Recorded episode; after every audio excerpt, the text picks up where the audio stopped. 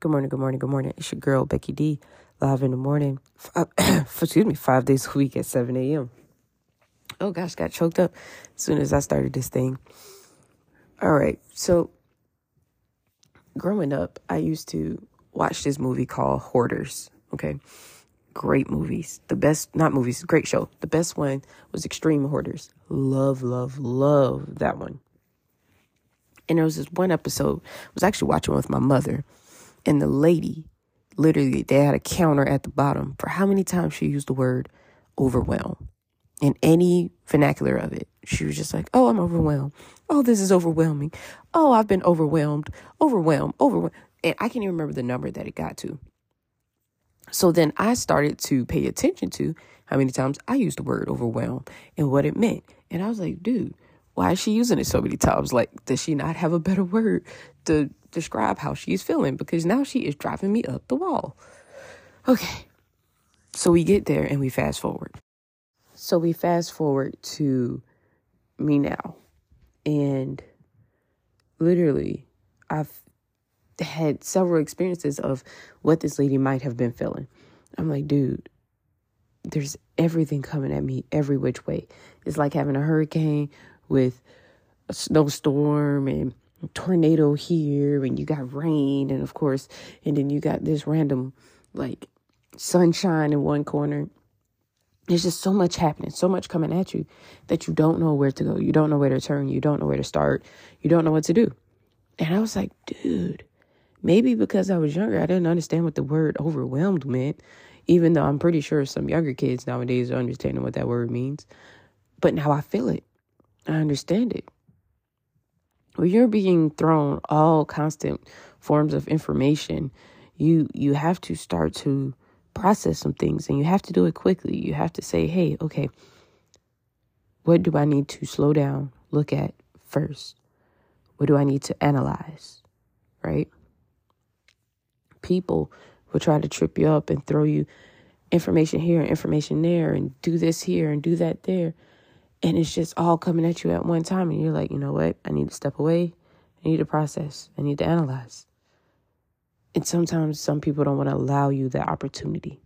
They're just like, no, let me throw this over here throw that over here. Even at work on your job, a lot of times you'll see that happen. Your boss is like, ooh, boom, I need this completed by five. Then it's like they forget they gave you something. It's like, oh, can you have this done by lunch for me? And you're like, dude, I was working, but you. And what do we say? Okay. When are we going to stop saying okay?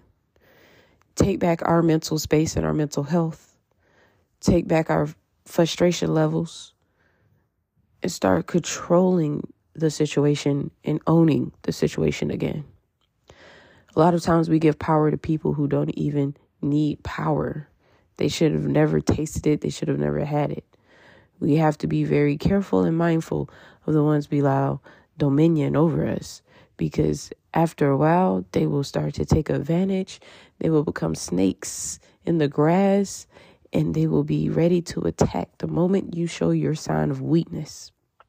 One thing I learned about having a cat is that when they expose their soft side.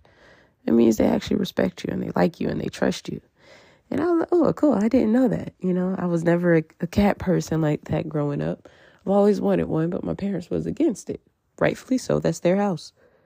And uh, so I was like, wow, that's a lot of trust. They trust someone who all they do is feed them and make sure they have shelter and, you know, a place to go to the bathroom and stuff like that.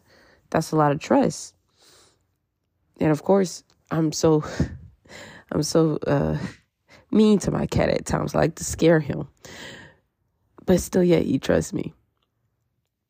So I was like, I hope I haven't got him to a point where now, if he was to go back to being a, a outdoor cat, just roaming everywhere, that he wouldn't, you know, not understand the signs of a threat.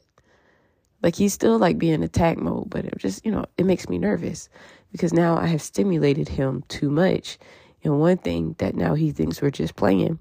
So when that snake comes in the grass, he might not make it, you know? It's things like that that I have to think about. And then I was like, well, who am I allowing to do that in my life? Toy with me. Play with my emotions. Send me on an emotional roller coaster that is so overwhelming. And that when it comes time for an attack, I'm not sure what is happening. That self reflection at the end of the day and that time for you to just step away and organize or reorganize is so important. And having someone to allow you the space in order to process and analyze what is going on is equally important. That support system will do it every single time. Sometimes you just need someone on the phone with you just listening. You don't even have to talk sometimes because your words can be heard in the silence. But that person's love and support can be felt through the phone. It can be felt if you're sitting in the same room and just having some distance, right? Sometimes you'll have that feeling when you're like, oh, I just need somebody to hold me, or I just need somebody to talk to me. I challenge you then to be silent and to be isolated, but just have somebody in the room with you, whether on the phone, video chat, or whatever. Don't let them touch you, don't let them talk to you, and process what is going on. If we don't properly process, how will we ever be able to fully analyze any situation or circumstance that we're going through? It's real, you guys. It's really real. There's so many people in the world today that is wishing for our downfall and try to throw all these things at us to trip us up and to get us ready for an attack. But little do they know they're making us stronger. They're making us stronger by giving us the tools and to show us their hand before we can even play our card. So, what I want you to do today is when you start to feel overwhelmed, go ahead, take a step back. Hold yourself. Write if you need to, cry if you need to, definitely sleep. And just be there for yourself. You can have support in the room, but you need to be there for yourself and learn how to self soothe just like a baby, how to process your thinking, process your way of life, and more importantly, prepare yourself against the enemy that is lurking in your back door. As always, you guys, my name is Becky D with Becky D in the morning, and I will definitely be talking to you guys tomorrow morning.